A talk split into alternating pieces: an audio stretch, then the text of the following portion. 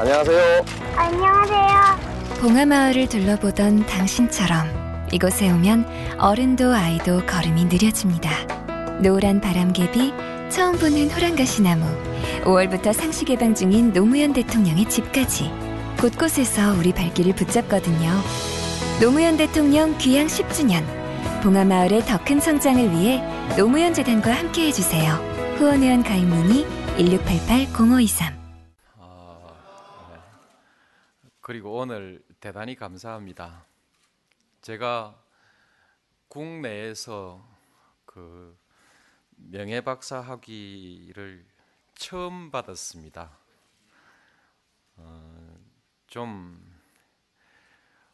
별 한 것도 없이 명예박사 학위를 받기가 좀 쑥스러워서 그동안에 여러 차례 기회가 있었지만 사양했습니다. 그런데 오늘 제가 원광대학교 와서 명예박사 학위를 받았습니다.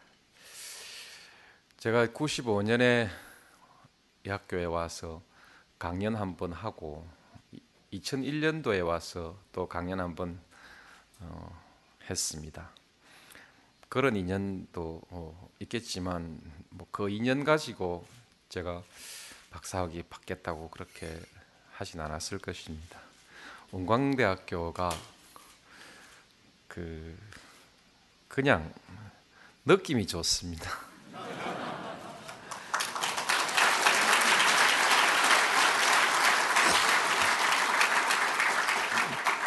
그 학교 들어오면 분위기가 참 그냥 좋고요. 그 다음에 이제 학생들도 선생님들도 열심히 가르치시겠지만 학생들도 어, 착하고 열심히 하는 것 같고요. 이제 그 옛날에 김용옥 교수도 와서 공부도 하고요.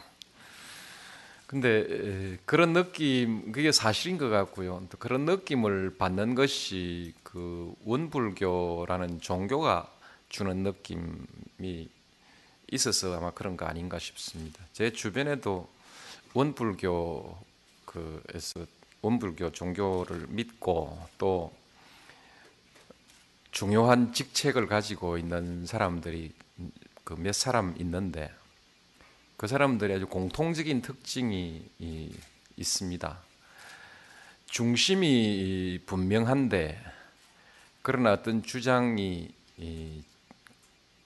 과하지 않고 어, 그 합리적입니다. 그리고 어, 그렇고 무슨 그 말을 하거나 뭐 이론을 말할 때도 독선적이거나 기, 극단적이지 않습니다. 그래서 사람들한테 신망이 있지요. 있고 어, 그러면서도 종교 전체 활동을 보면은 우리 사회 소리 없이 많은 봉사와 기여를 하고 있어서 굉장히 믿음이 갑니다. 그러면 당신도 믿어라 이러면 이제 좀 그건 곤란하긴 한데 제가 이제 성격이 게을르고 해서 그러지 못합니다만 그 믿는 거나 다름없이 존경심을 가지고 있습니다. 또 가르침은 다 비슷한 것이어서 저도 그 좋은 분들 본, 영향을 받고 또 본받을 것 본받으면서 그렇게 삶을 진실하게 살도록 그렇게 노력하겠습니다.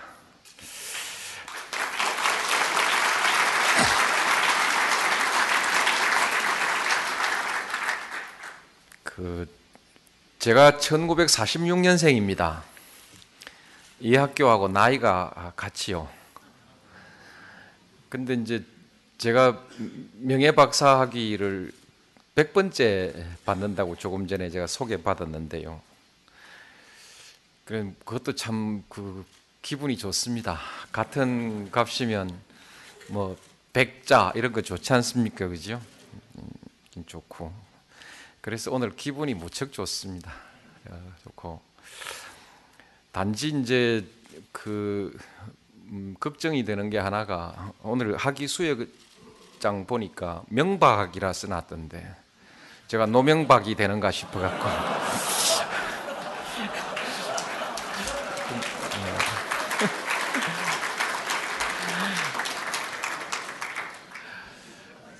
하여튼 뭐 그 이명박 씨가 에, 노명박만큼만 잘하면 뭐, 뭐 괜찮습니다. 그래서 나가 전 뭐 그렇게 조금 자화자찬 같지만은 노명박만큼만 해라, 아, 이렇게 하고 넘어가죠. 넘어가고 그 다음에 이제 학문적 업적이야 좀 뭐 없더라도 현실에서 현장에서 정치라도 좀 똑똑히 해야, 그래야 이제 박사값을 하는 것인데, 아 요즘 제가 인기가 좀 별로 시원찮아서 학위 주신 분께 좀 이렇게 부담을 드리는 거 아닌가 싶어서 무척 마음에 걸립니다. 아, 걸리는데 그 제보고 자꾸 국정 실패 이렇게 말하는 사람들, 그 저는 어떻든 납득하지 않습니다. 저도 비교적 뭐 솔직해서 잘못이 있으면 잘못이 있다고 하고, 이건 뭐 내가 잘못 생각했다 말할 수도 있고, 또 이건 한다고 했는데 결과가 좋지 않았다라고 말할 수 있습니다. 그런데 실제로 어 별로 말할 게 없습니다. 제 욕심에는 부족함이 많이 있습니다. 국민들의 욕심에도 부족함이 많이 있을 것입니다. 그러나 사람이 한 행동과 이룬 성과는 다른 사람이나 다른 정권이나 다른 나라하고 비교해서 말해야 될 거 아니겠습니까? 사람의 능력을 절대적으로 측정한다는 것은 불가능한 것이고요. 대체 비교해보면 제가 민주주의를 어느 정권보다 잘못했습니까? 나라 경제가 어느 정권에 비해서 잘못됐다는 것이냐. 한번 그렇게 꼼꼼히 따져보면 뭐 그리 이 크게 자랑할 일은 없을지 모르지만은 그렇게 실패라고 그렇게 매도될 만큼 그렇게 하진 않았습니다. 제가 머리부터 그런 것입니다만 하도 억울해서 이 정책 투입이든 산출이든 정책의 성과를 평가할 수 있을 만한 모든 지표들을 다 모아봤습니다. 모아서 이 책에 담아봤습니다. 실제로는 요 두 배 정도 되는 별도의 책이 만들어져 있습니다. 전부 숫자입니다. 그래프입니다. 그래프로서 뭐 에, 움직일 수 없는 지표로서 우리가 평가해보자. 이 국정이라는 것이 모두가 지표로 그렇게 측량되는 것은 아닙니다. 아니지만은 그러나 이걸로 한번 해보자. 그렇게 해서 만든 것이 이, 이, 이것입니다.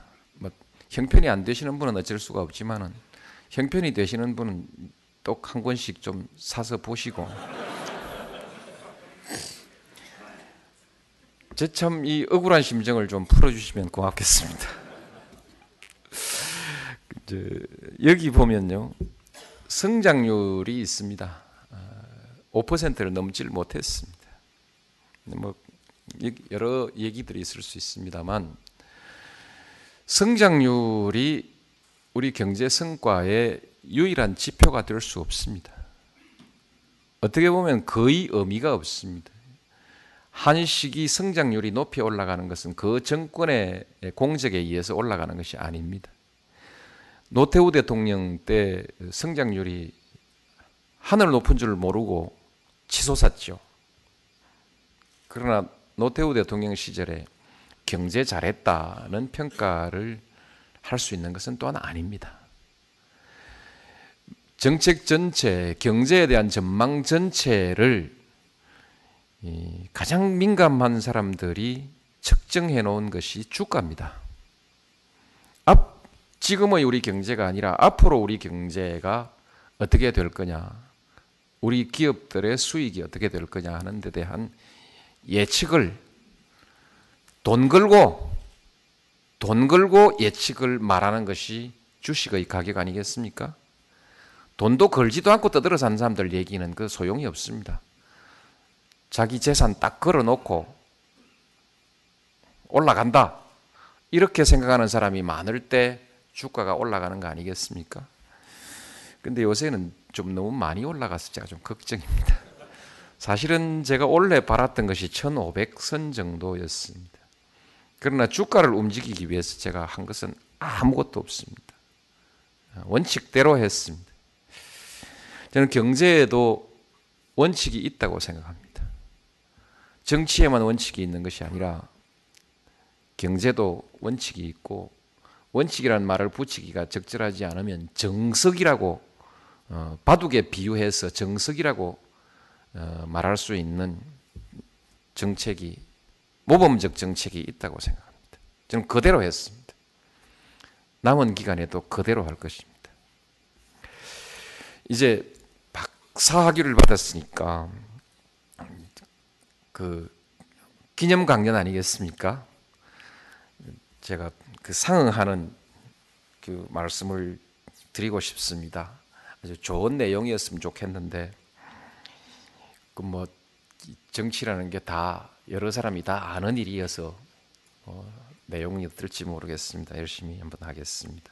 시간이 많지 않기 때문에 읽을 것은 그냥 읽겠습니다. 자기를 사랑하는 사람이 성실한 사람이라고 생각합니다. 자기를 사랑할 줄 아는 사람은 세상을 사랑하는 사람이라고 생각합니다.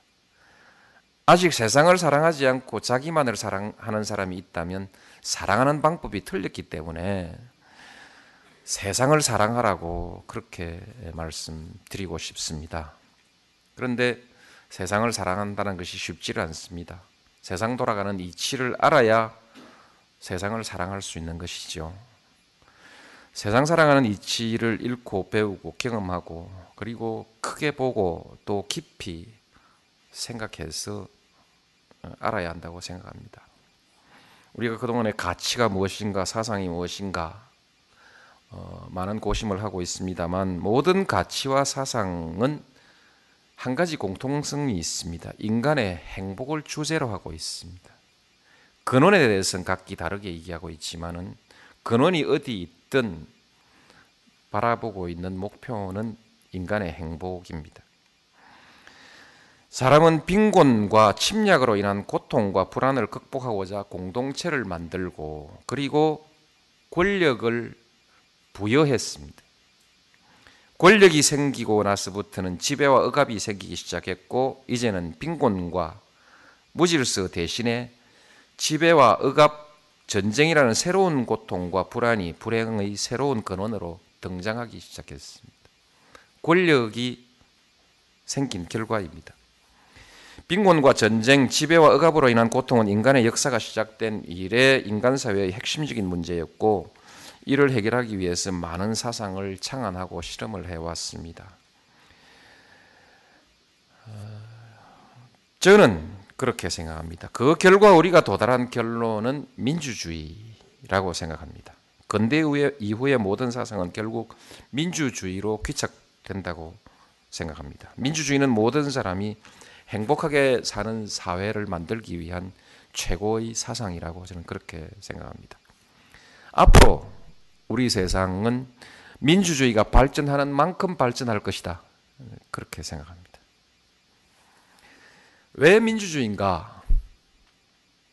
다 아는 이야기인 것 같지만은 실제로 가만히 또 따지고 보면 다 알지를 못합니다. 민주주의의 역사를 읽어보면 소설보다 훨씬 재미가 있습니다. 깊이 들어가 볼수록 더욱 새로운 사실들을 많이 알게 되고 또 이치도 알게 됩니다. 민주주의는 씹을수록 더 맛이 있습니다. 왜 민주주의인가? 자유, 평등, 인간의 행복, 인간의 존엄, 이것을 중심 가치로 하고 있기 때문에 가장 소중한 사상이다. 이런 정도로 말씀드리고 넘어가야겠습니다. 아, 그 이후 천구백십구 년에 와이마르 헌법에서는 인간다운 생활이라는 새로운 가치를 하나 더 추가했습니다. 민주주의에 있어서 가장 중요한 것은 기회의 균등을 보장하는 사상이라는 것입니다. 신분과 계급에 의한 지배구조에 근거한 특권을 철폐하고 모든 사람에게 공정한 기회를 보장한다. 이런 사상을 가지고 있기 때문에 민주주의가 소중하다 이렇게 생각합니다. 번영에 적합한 제도입니다. 돈 얘기하면은 사람들이 조금 그 표정 짓기가 어려워지는데요. 돈은 좋아하지만 돈의 폐해가 너무 많아서 돈 얘기하면 좀 입장이 난처해지는 사람 음, 지기도 하는 것인데, 그러나 번영이라는 것은 인, 인간의 행복의 결정적인 조건입니다. 그런데 이 번영에 민주주의가 적합한 제도라는 것이죠.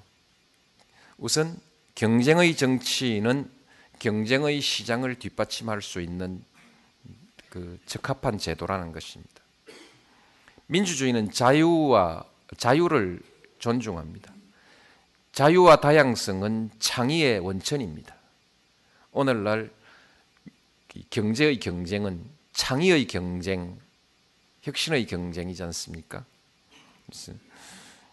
민주주의야말로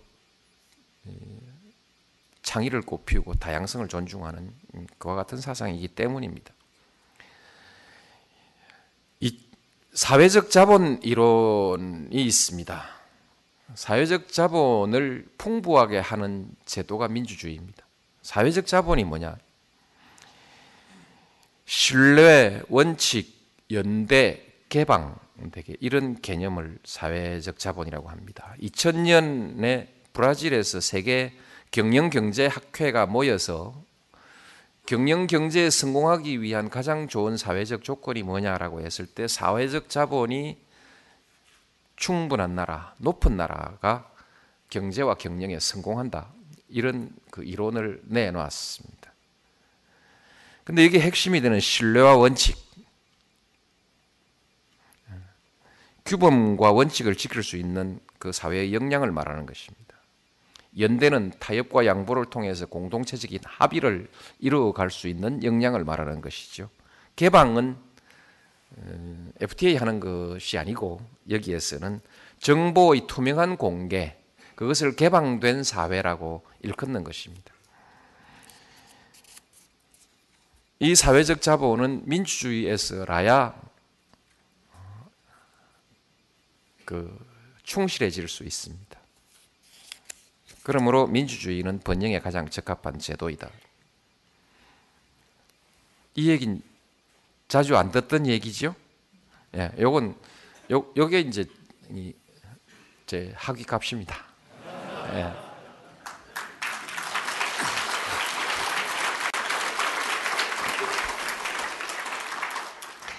민주주의는 평화의 기술이다.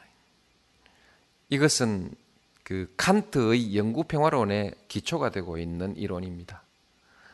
근데 좀 현실에 있어 잘 실현되고 있지는 않습니다만, 민주주의는 국민의 뜻을 받드는 정치이기 때문에 이고 국민은 전쟁을 원하지 않으므로 따라서 민주주의는 평화의 제도이다.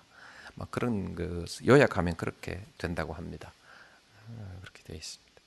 평화는 뭐 아시다시피 번영과 행복의 기본 조건입니다.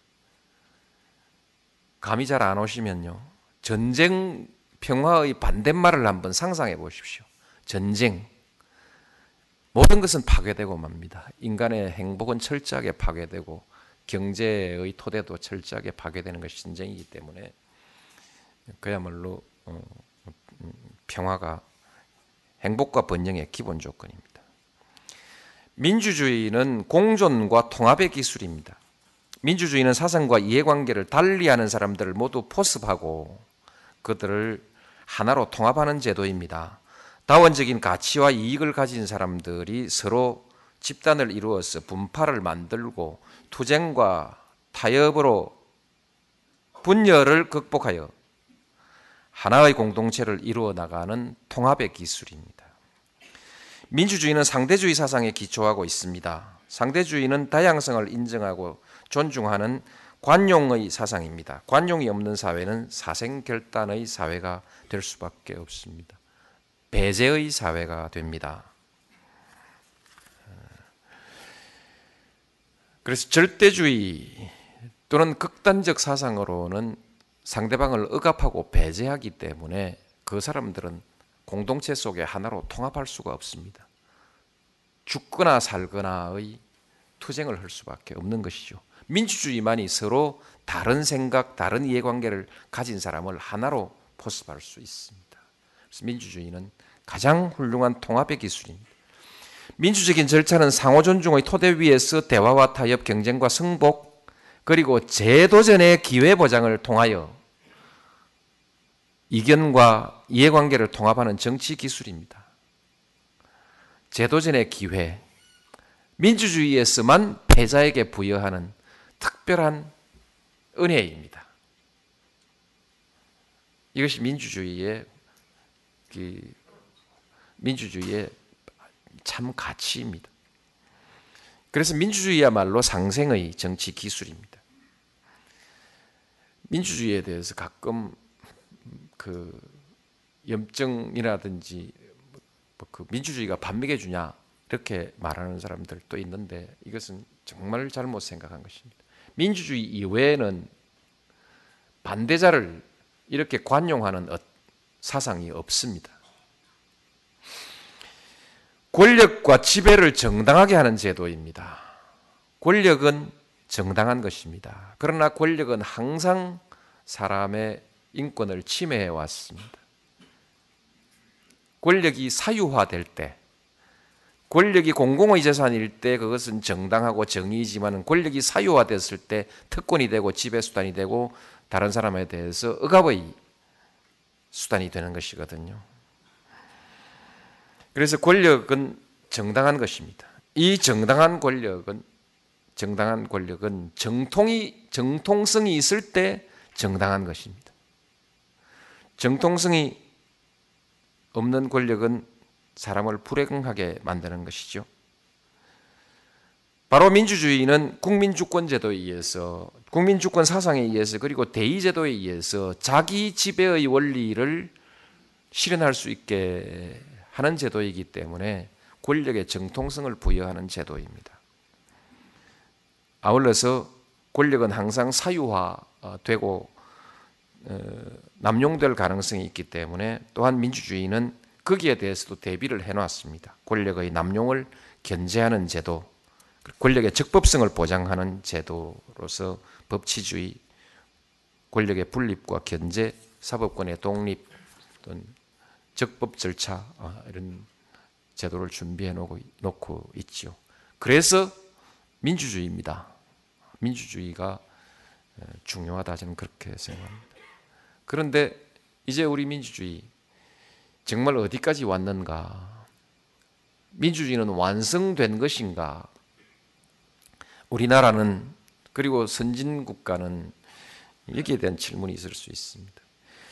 민주주의의 이상은 아직 충분히 실현되지 않고 있습니다. 특권의 지배는 해체되었는가? 모든 사람이 자유와 평등을 누리고 있는가? 기회의 균등은 보장되고 있는가? 평화는 이루었는가? 국민적 통합은 이루어졌는가? 대화와 타협의 민주주의는 과연 실현되고 있는가? 아직도 갈등과 혼란을 계속하고 있죠. 아직 충분히 실현되지도 않았는데 이 시기에 또한 민주주의는 위기를 맞이하고 있습니다.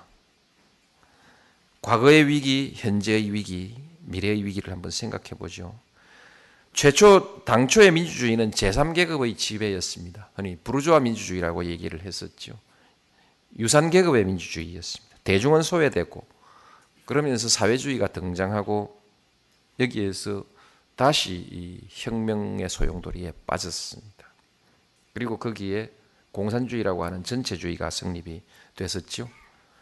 아울러 또한 이와 같은 혼란에 대항해서 나치즘 같은 전체주의가 다시 등장했다가 또 몰락했습니다. 이때 민주주의가 위기에 처했습니다만 또 사람들은 어떻게 이 고비는 넘어섰습니다. 오늘날에도 민주주의는 끊임없이 위협을 받고 있습니다. 결국 권력이 국민을 지배하는 수단은 정보와 돈, 무력입니다. 거꾸로 얘기하면 정보라는 것은 끊임없이 거짓 정보를 생산해서 사람을 속이는 것이죠. 자기가 하늘의 아들이라고, 왕이 자기가 하늘의 아들이라고 주장했던 때부터 태초에 속임수가 시작된 거 아닙니까? 정보 조작, 이데올로기 조작이 그때부터 시작된 것입니다. 속임수, 매수, 협박. 옛날에 그 군사정권 시절에 판사들이 독립이 돼 있어 말을 잘 안 들으니까 아이들 취직하는데 불이익을 주는 방법으로 그 억압을 했던 시절이 있었죠. 그 어떻게 보면 매수이고 어떻게 보면 협박이죠. 시장이 시장이 그 인간 사회에 뭐 불가피한 것이죠.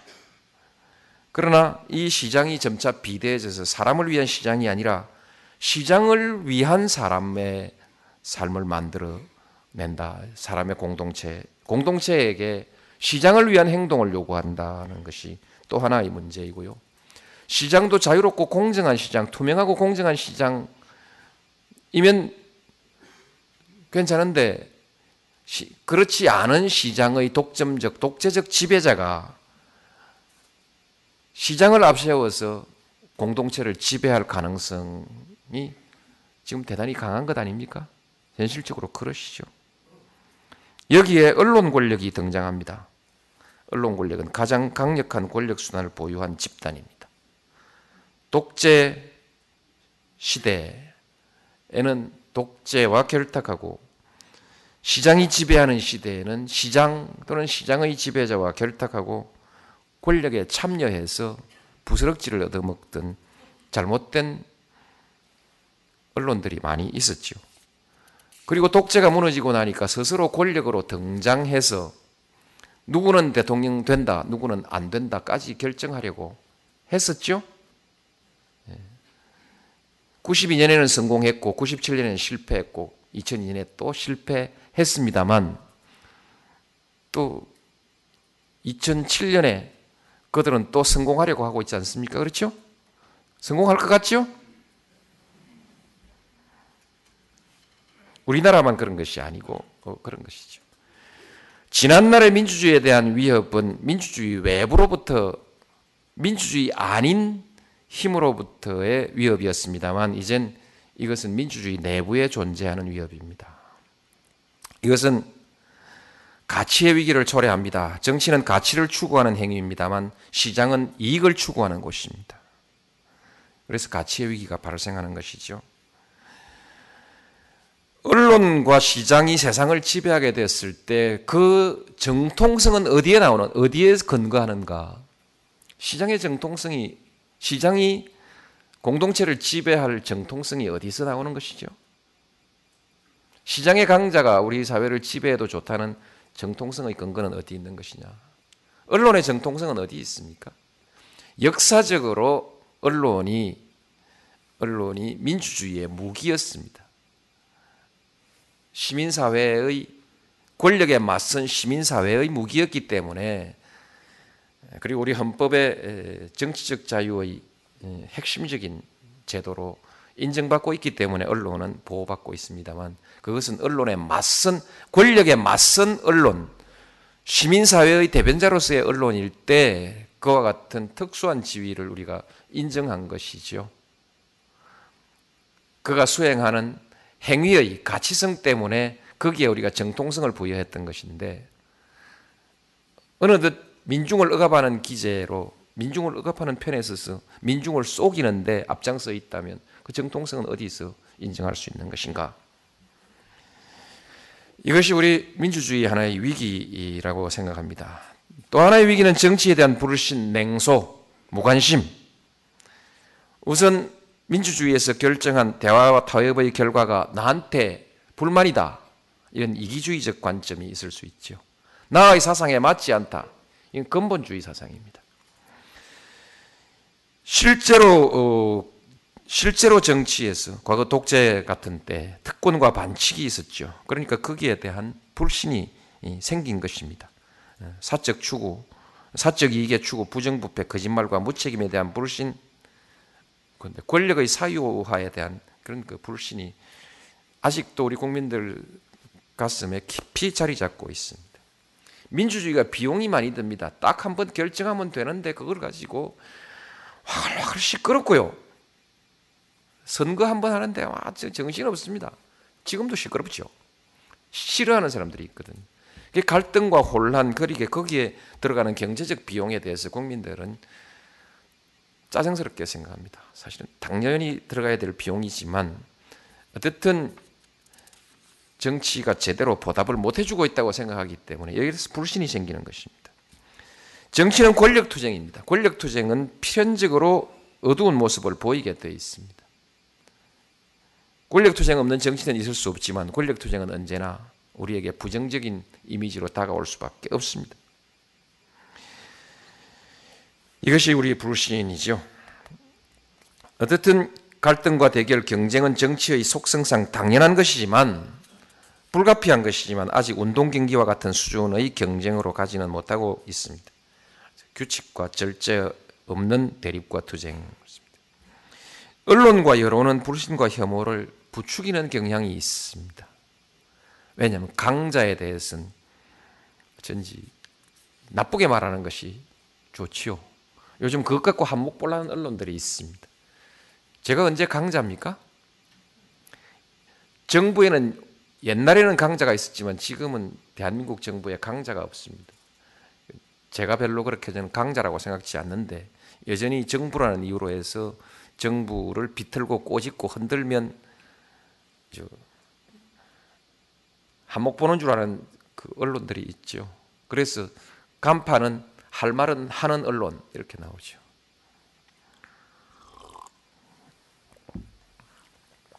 제 편 좀 제 편 좀 들어주십시오. 이럴 땐 박수도 한번 쳐주시고 한번 활짝 웃어주시고요.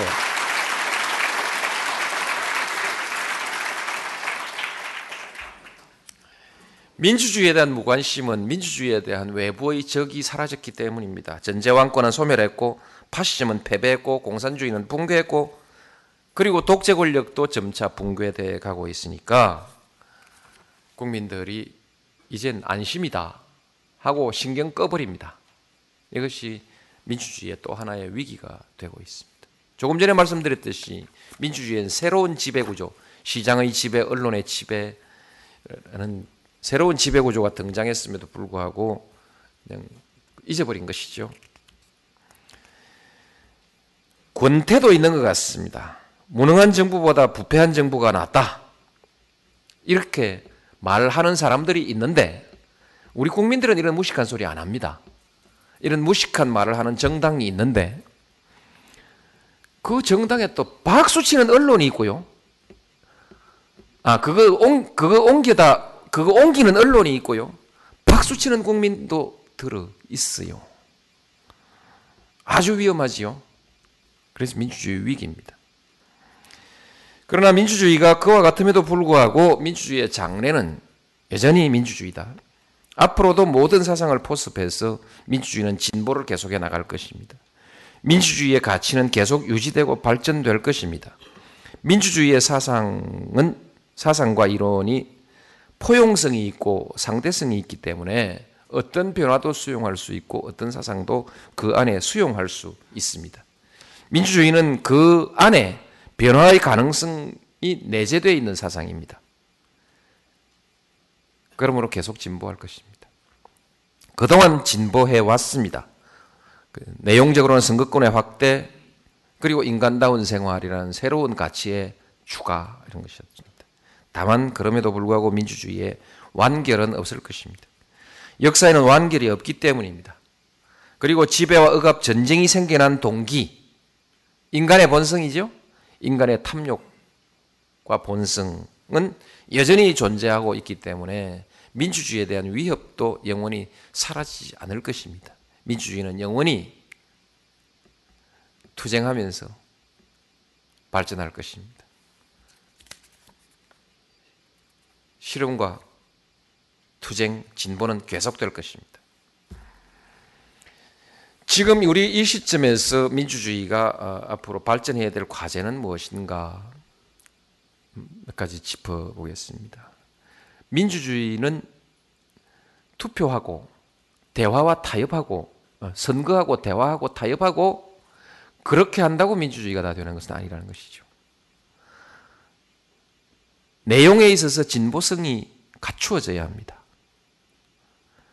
좀 전에 말씀드렸듯이 제삼 계급의 민주주의와 대중의 소외를 말씀드렸는데 궁핍한 사람에겐 자유가 있는 것이 아닙니다. 궁핍해서 남에게 구속을 받아야 되는 사람에게 평등을 얘기하는 것은 무의미한 것입니다.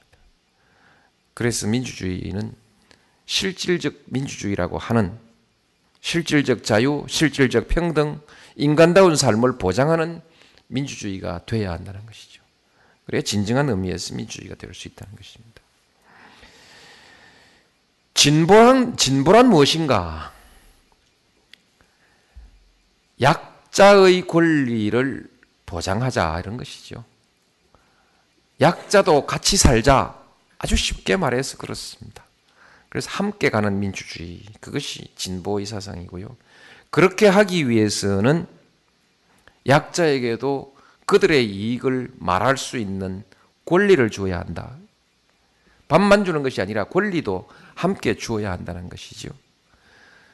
더불어 살자는 사상을 연대의 사상이라고 얘기하죠. 또한 우리 사회의 여러 가지 경쟁의 장에서 권력 간의 이 경쟁 또는 투쟁의 장에서 기회균등과 세력균형을 보장해야 한다는 것입니다. 이런 것이 되게 진보적 사상이라고 말할 수 있죠. 이 진보의 사상은 자유와 평등이라고 하는 민주주의의 고유의 원리 속에 이미 내재하고 있는 가치입니다. 그래서 요즘 와서 진보하는 사람에게 너 좌파냐? 너 공산주의자냐? 하고 갑자기 묻는 사람들은 민주주의의 본질적 내용을 다 이해하지 못한 사람들이 하는 얘기라고 생각해야 합니다. 조금 전에 말씀드렸듯이 진보적, 어, 진보적 민주주의는 통합의 조건입니다. 통합의 실질적 조건은 갈등을 예방하고 해소할 수 있는 사회라야 하는 것이죠. 그러자면 복지와 기회의 균등이 필요하고 이런 사회를 만들기 위해서는 연대의 사상과 계층 간 집단 간의 세력 균형이 필요한 것입니다. 말하자면 균형 사회로 가야 한다는 것이죠. 진보를 위해서 제, 제도를 만들 때 시장의 기능을 완전히 죽여버리자 하는 사상이 있습니다. 극단적으로 시장을 폐지하자도 있었지요. 시장을 많이 규제하자. 가급적이면 시장은 적게 규제하고 시장은 시장대로 살려가면서 시장을 규제하는 방법 이외의 방법으로 시장의 규제를 덜하는 방법으로 우리가 말한 이 연대의 가치를 실현할 수 있는 방법을 찾아보자. 이런 의견들의 차이가 많이 있을 수 있겠죠. 시장과 조화되지 않는 진보의 정책은 성공하기가 매우 어렵습니다. 그래서 극단주의 좌파의 주장들이 성공하지 못하는 이유입니다. 근본주의 좌파의 주장이 근본주의 진보의 주장이 성공하지 못하는 것이 바로 이 점입니다. 그래서 진보적 사상은 시장과 조화해야 한다는 것입니다. 왜냐하면 시장은 인간의 본성을 고려해서 만든 제도이기 때문입니다. 대화와 타협의 민주주의입니다. 민주주의를 위한 투쟁의, 투쟁의 단계를 우리는 넘어왔습니다. 민주주의가 제도화하는 단계를 우리는 지나왔습니다. 개혁, 청산 많이 했었죠. 그런데 그래서 우리는 민주주의는 투쟁이 본질이다. 민주주의는 개혁이 본질이다 라고 생각하는데 사실은 그것은 민주주의에 이르기까지의 과정이고 민주주의의 어느 정도 제도화된 민주주의 위에서는 민주주의가 제도화된 위에서는 대화와 타협이 민주주의의 본질입니다. 제가 조금 전에 상대주의 말씀드렸죠. 민주주의의 핵심은 관용입니다. 관용의 제도는 서로를 인정하는 것이고 대화, 타협을 통해서 문제를 풀어가는 것을 의미하는 것이죠. 부득이할 때 규칙을 적용하고 승복하고 하는 것이죠. 그래서 대화와 타협입니다.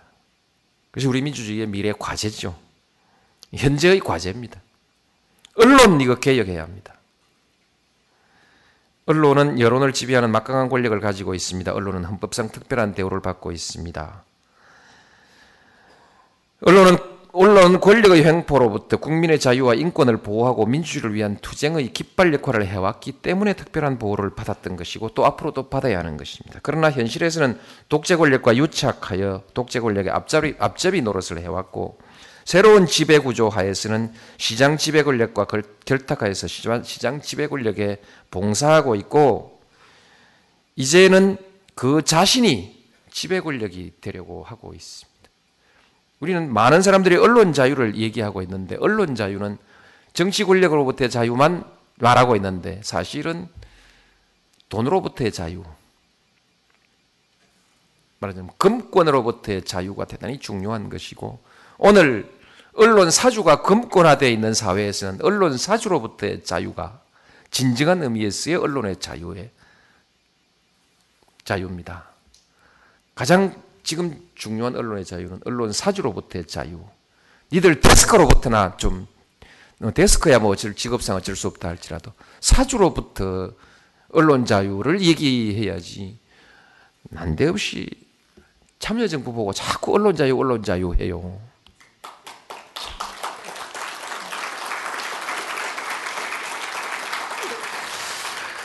언론은 본래의 자리로 돌아와야 합니다. 국민의 편에서 국민의 권리와 이익을 대변하는 시민의 권력이 되어야 합니다. 약자의 권력이 되어야 합니다. 참여정부도 약자니까 좀 도와주시면 안 될까요?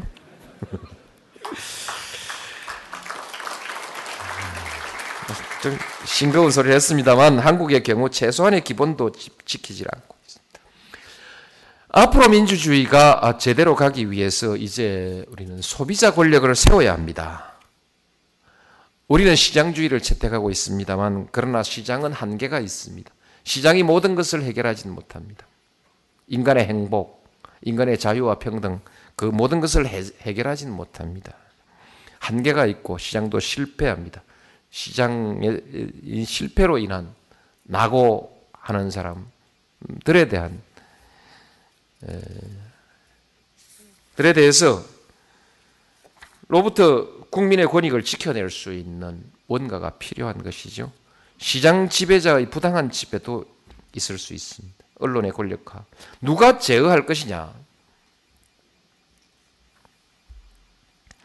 소위 정, 정경유착, 권은유착, 언론의 지배에 맞설 수 있는 사회적 힘과 제도는 무엇인가. 아무리 찾아봐도 없습니다. 결국 국민 개개인의 목소리, 국민들이 단결해서 대응하는 수밖에 없습니다. 시장 권력이 문제가 될 때 소비자들이 서로 정보를 교환하고 조직하고 단결해서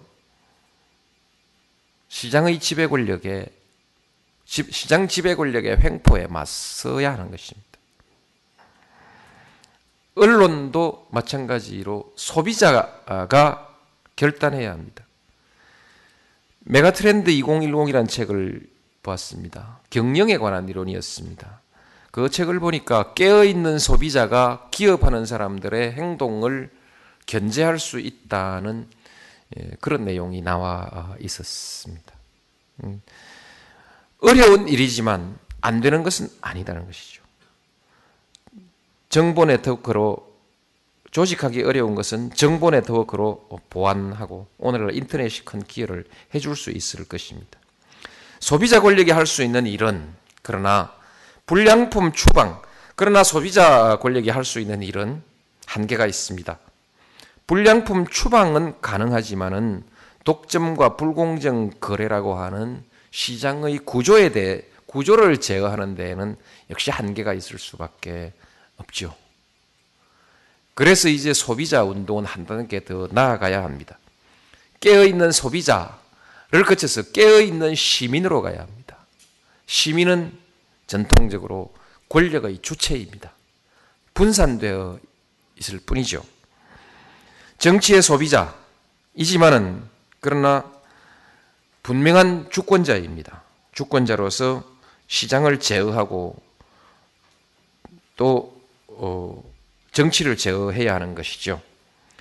옛날에는 시민하면은 재산과 교양을 가진 제삼 계급을 의미했습니다만, 그러나 이제 삼 계급을 의미했고, 그 사람들의 특성은 인, 자유와 인권을 위해서 적극적으로 투쟁하는 시민, 그리고 권력을 지향하는 적극적인 투쟁, 그렇습니다. 시민, 깨어있는 시민을 말했습니다. 현대의 시민은 선거권의 확대로서 모든 국민을 포괄하게 됐습니다. 그러니까 여기에는 권리를 위해서 투쟁하지 않는 사람도 포함되어 버린 것이죠. 전 국민이 초기 민주주의 시대의 시민과 같은 시민 자세로 무장됐을 때 제대로 된 민주주의가 될 수 있지 않겠는가. 행동하는 시민에 의한 민주주의, 이것이야말로 국민주권의 내실화 방법이라고 생각합니다.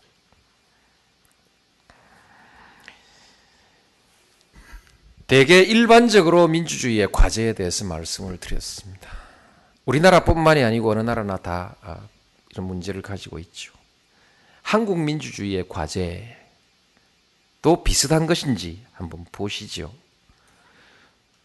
민주주의를 위한 투쟁, 청산과 개혁, 상당 수준에 간 것 같습니다. 특, 지금 특권을 주장하는 사람들은 과거의 권력기관이 아니고 오로지 언론 하나가 남아 있습니다. 시장 지배 권력은 아직 잘 드러나지 않고 있을 뿐이지요.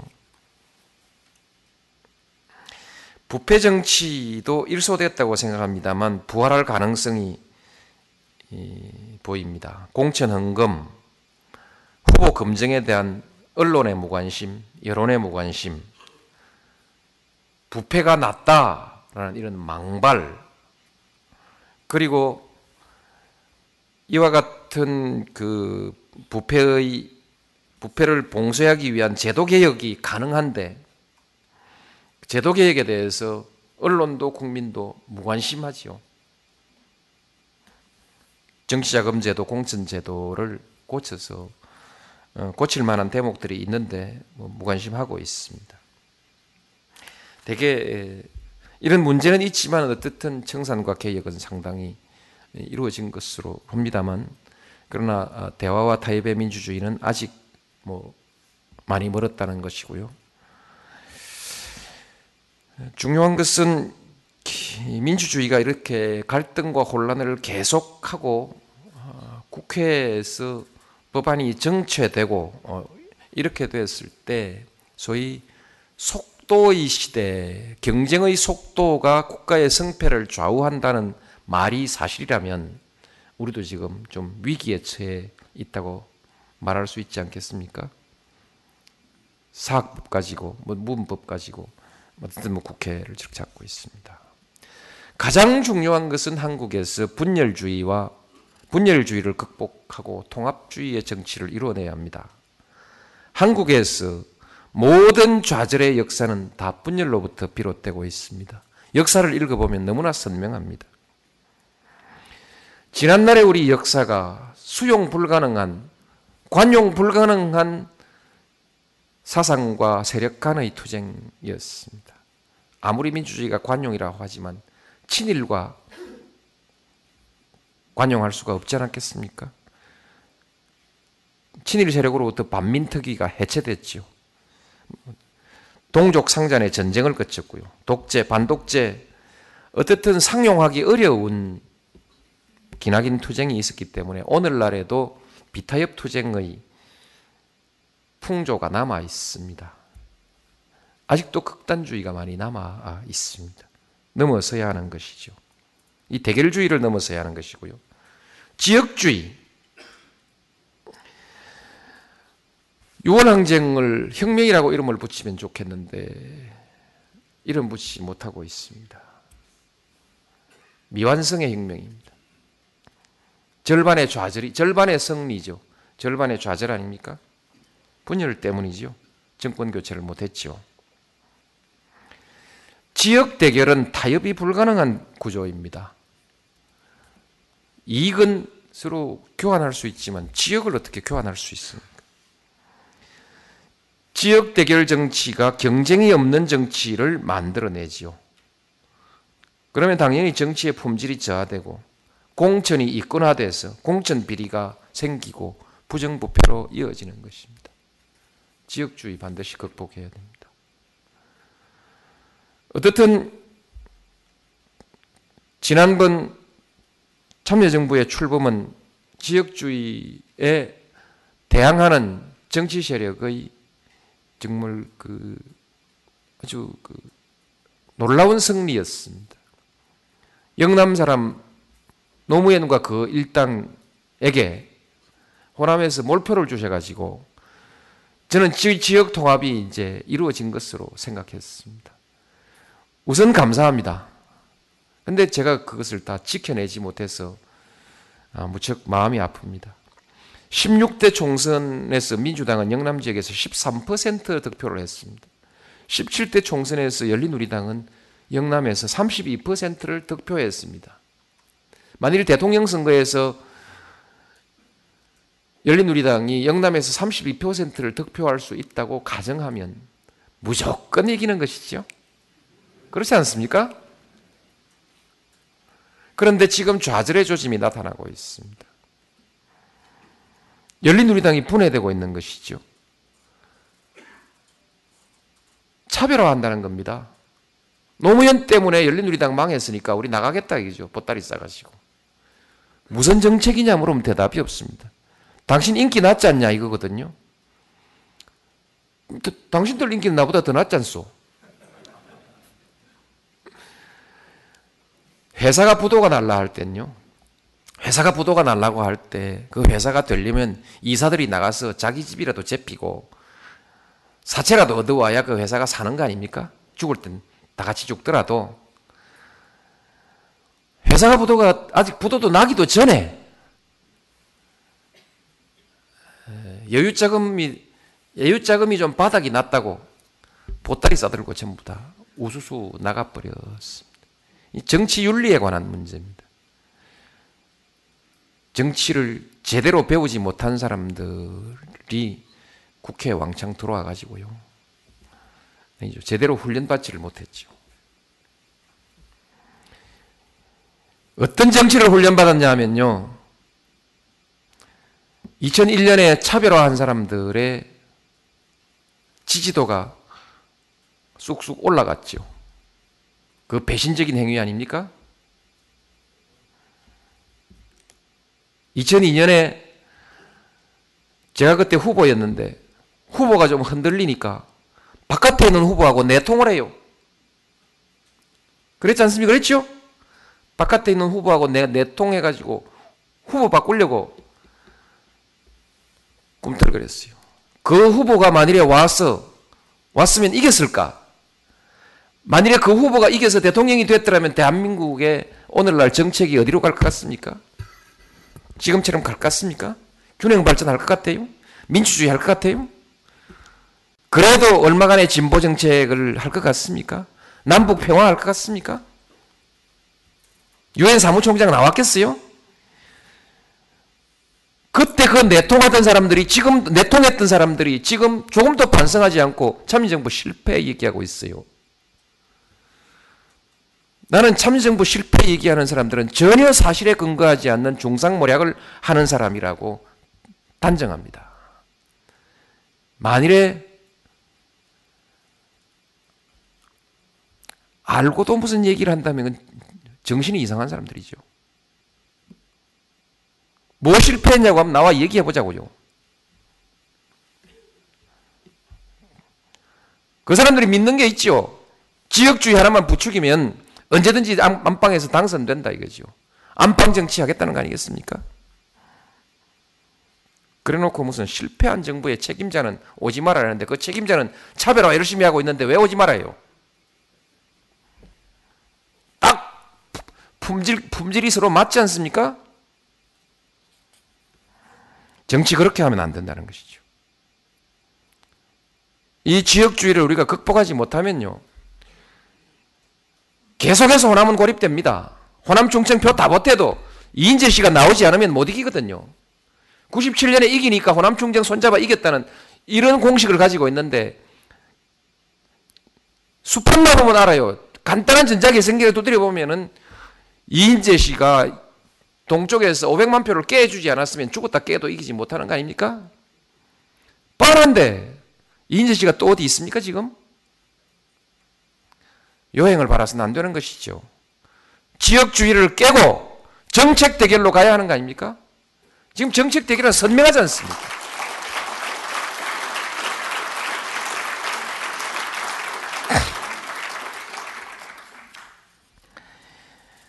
진, 그래서 정책으로 경쟁하는 정치를 해야지 지역으로 대결하는 정치를 절대로 하면 안 됩니다. 반드시 극복해야 됩니다.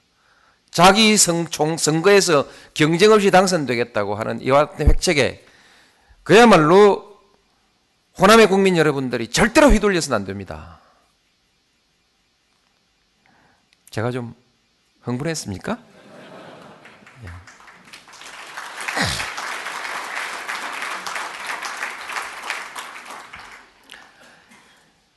한국 정치의 진보적 민주주의는 정말 중요합니다. 우리나라의 복지 지출은 미국, 일본의 절반, 유럽의 삼분의 일, 복지 후진국입니다. 우리나라는 정치 후진국, 언론 후진국, 복지 후진국 세 가지 측면에서의 후진국. 이것만 벗어나면 우리나라 바로 선진국 갑니다. 복지 후진국. 작은 정부가 아니라 책임을 다하는 정부. 책임을 다하자면 절대로 세금 깎으면 안 됩니다. 감세론 얘기하는 사람들요. 그러면서 무슨 뭐 보육 예산 더 주고 또 뭐 어디 뭐 하고 무슨 복지 한다고 하는데 뭐요? 도깨비 방망이로 돈을 만듭니까? 흥부 흥부 박씨가 어디서 날라온답니까? 세금 이명박 씨가 내놓은 감세론이요. 육조 팔천억 원의 세수 결손을 가져오게 돼 있거든요. 육조 팔천억 원이면 우리가 교육 혁신을 할 수도 있고요. 복지 수준을 한참 끌어올릴 수도 있습니다. 이런 것을 우리가 이 감세론 절대로 속지 마십시오.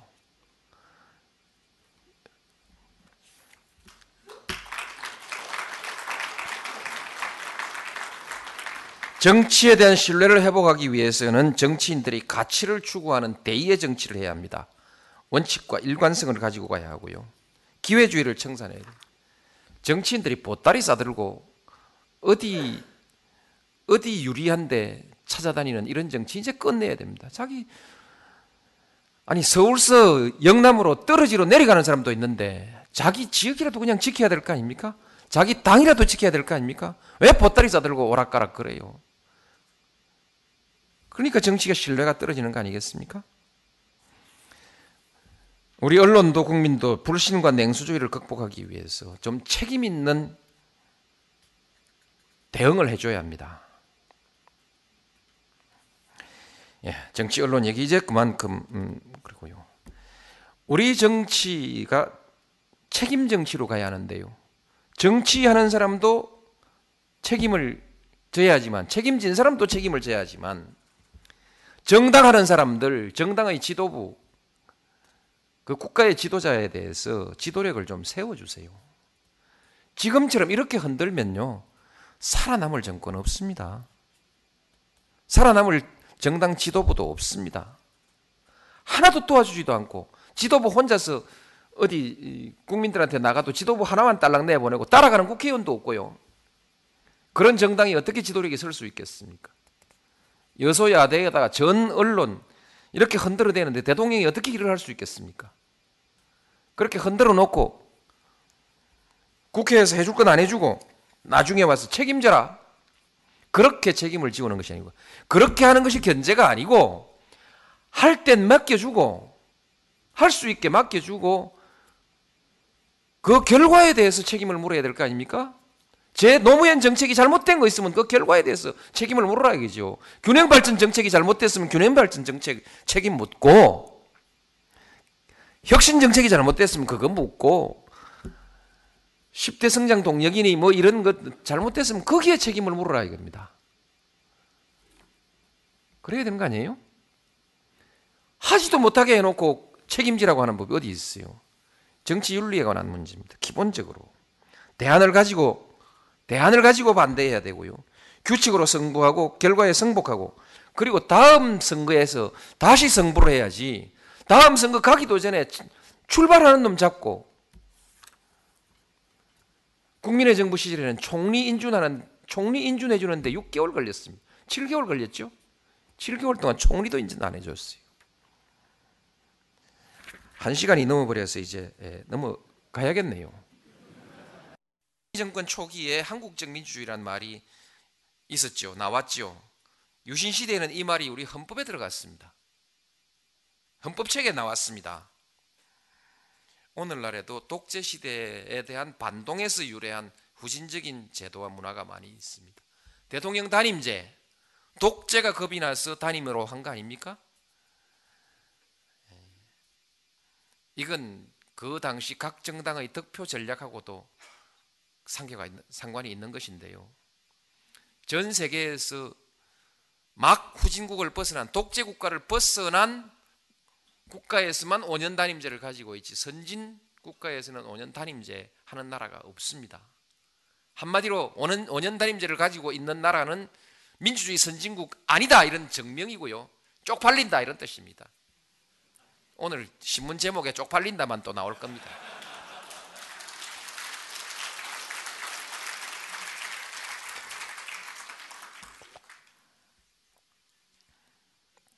당정분리 저도 받아들였고 또 그 약속을 지키기 위해서 노력했습니다만 그동안에 그랬어야, 그랬어야 할 이유가 있어서 당정분리를 채택을 했습니다. 앞으로는 당정분리도 재검토해봐야 됩니다. 책임 안 지는 거 아니면 보셨죠?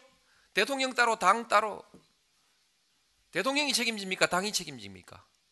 당정분리돼 대통령 당이 대통령 당이 대통령 흔들어 놓고 대통령 박살내 놓고 당이 심판받으러 가는데 국민 이게 같은 겁니까? 다른 겁니까? 어떻게 심판해야 되죠? 책임 없는 정치가 되어버리는 것이죠. 정치의 중심은 정당입니다. 자연인 개인이 아니고요. 대통령 개인이 아니고 대통령의 정권은 당으로부터 탄생한 것입니다.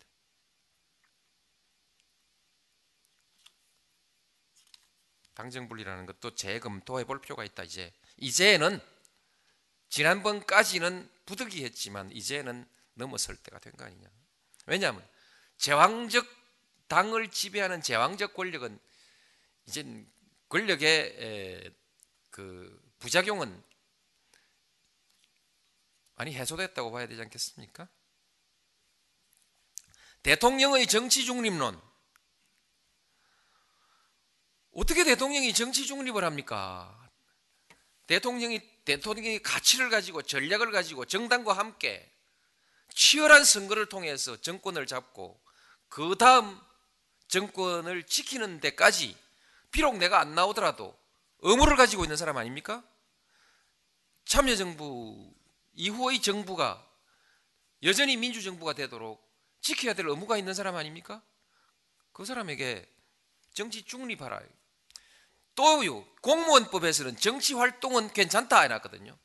정치활동은 대통령의 정치활동은 예외로 한다 이렇게 되어 있습니다. 공무원법에는 그래놓고 선거에는 중립하라.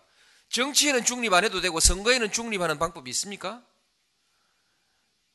차라리 선거 운동은 하지 마라. 그거야 어느 정도 이해가 가지요. 어디까지가 선거 운동이고 어디까지가 선거 중립이고 어디까지가 정치 중립입니까? 모호한 구성 요건은 위헌이지요. 그렇지 않습니까? 오늘 제가 이명박 이명박 씨 감세론, 누구누구 감세론, 그 글이 되면 우리나라 복지정책은 완전히 골병듭니다 라고 말했는데 이것도 선거운동입니까? 자, 선거 중립을 안 지킨 겁니까? 만일에 이렇게 말하는 사람이 정권 절대로 잡으면 안 됩니다 이렇게 말하면 선거운동이고, 이런 사람이 정권을 잡으면 나라가 잘 되겠지요? 이러면 선거운동 아닌가요?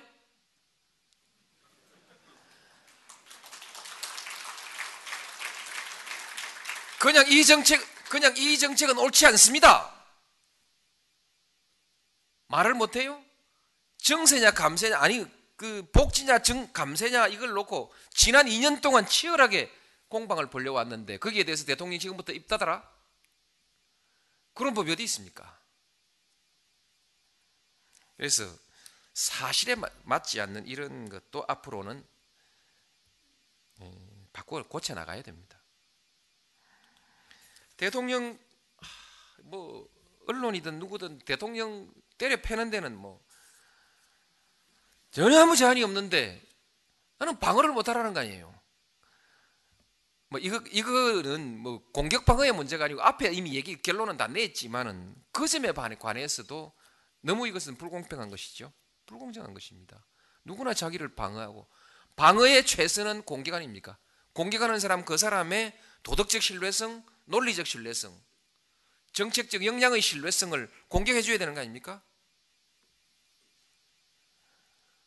당연한 거 아닙니까? 대우나 민자로 한다는데 그거 진짜 누가 민자 들어오겠어요? 그런 의견을 말하는 것을 정치적 평가 아닙니까? 참여정부 안 그래도 실패했다 했었는데 내가 이 얘기 아닙니까? 여보시오, 그러지 마시오. 당신보다 내가 나. 나만큼만 하시오. 구역입니다.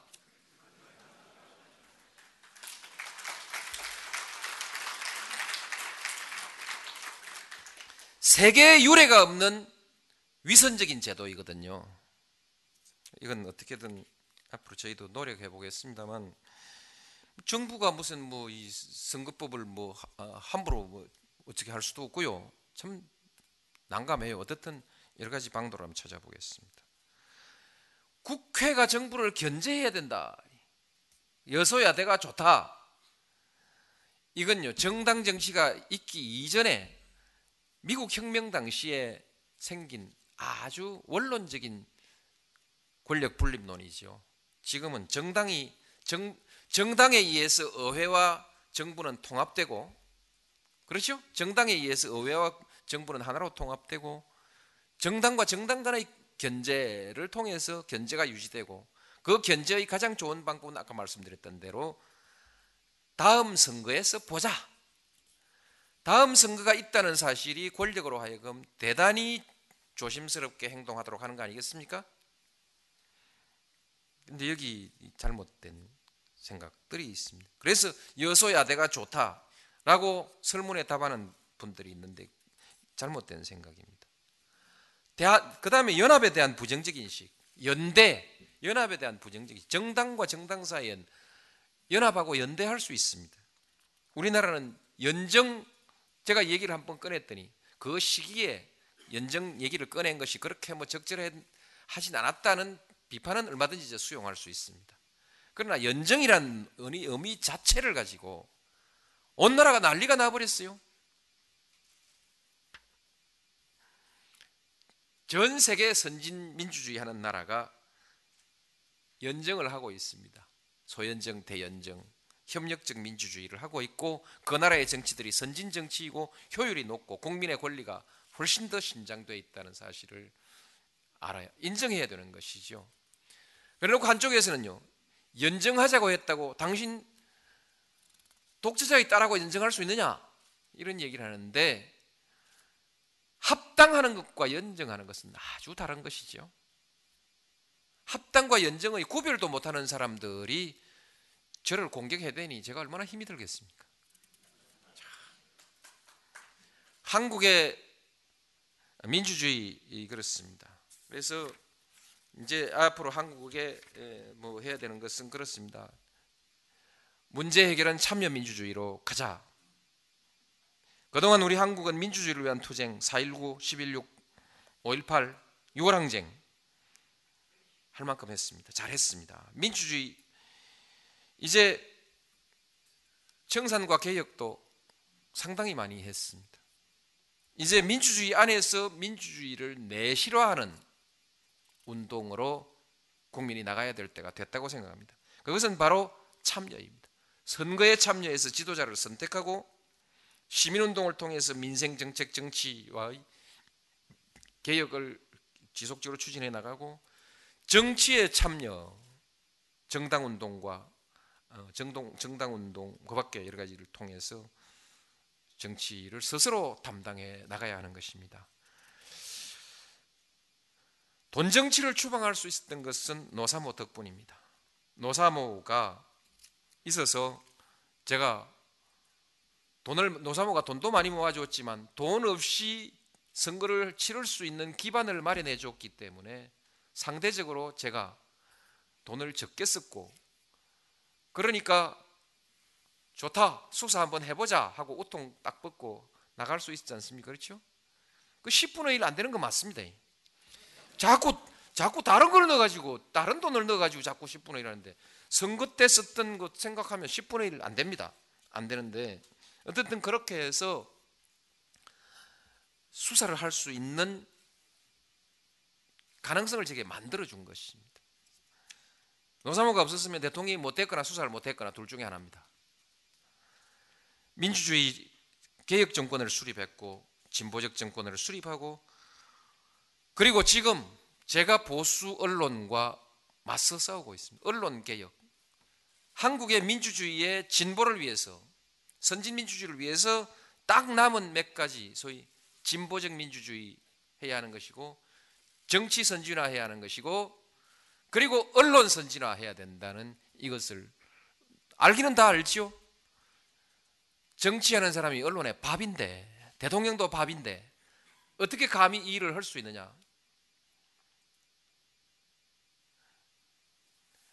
뭐 충분하진 않지만 저를 이해하고 이해하려고 노력하고 지지하고 또 참여해주는 사람들의 조직이 있기 때문에 이 일을 할 수 있는 것이죠. 두고 보십시오. 다음 정권 넘어가면 기자실이 되살아날 것 같아서 제가 확실하게 데모, 데모스로, 데모치를 해버리고 어, 넘겨주려고 합니다. 어, 할 것입니다.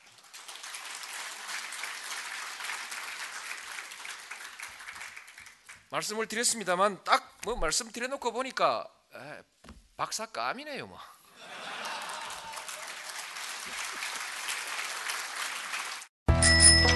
안녕하세요.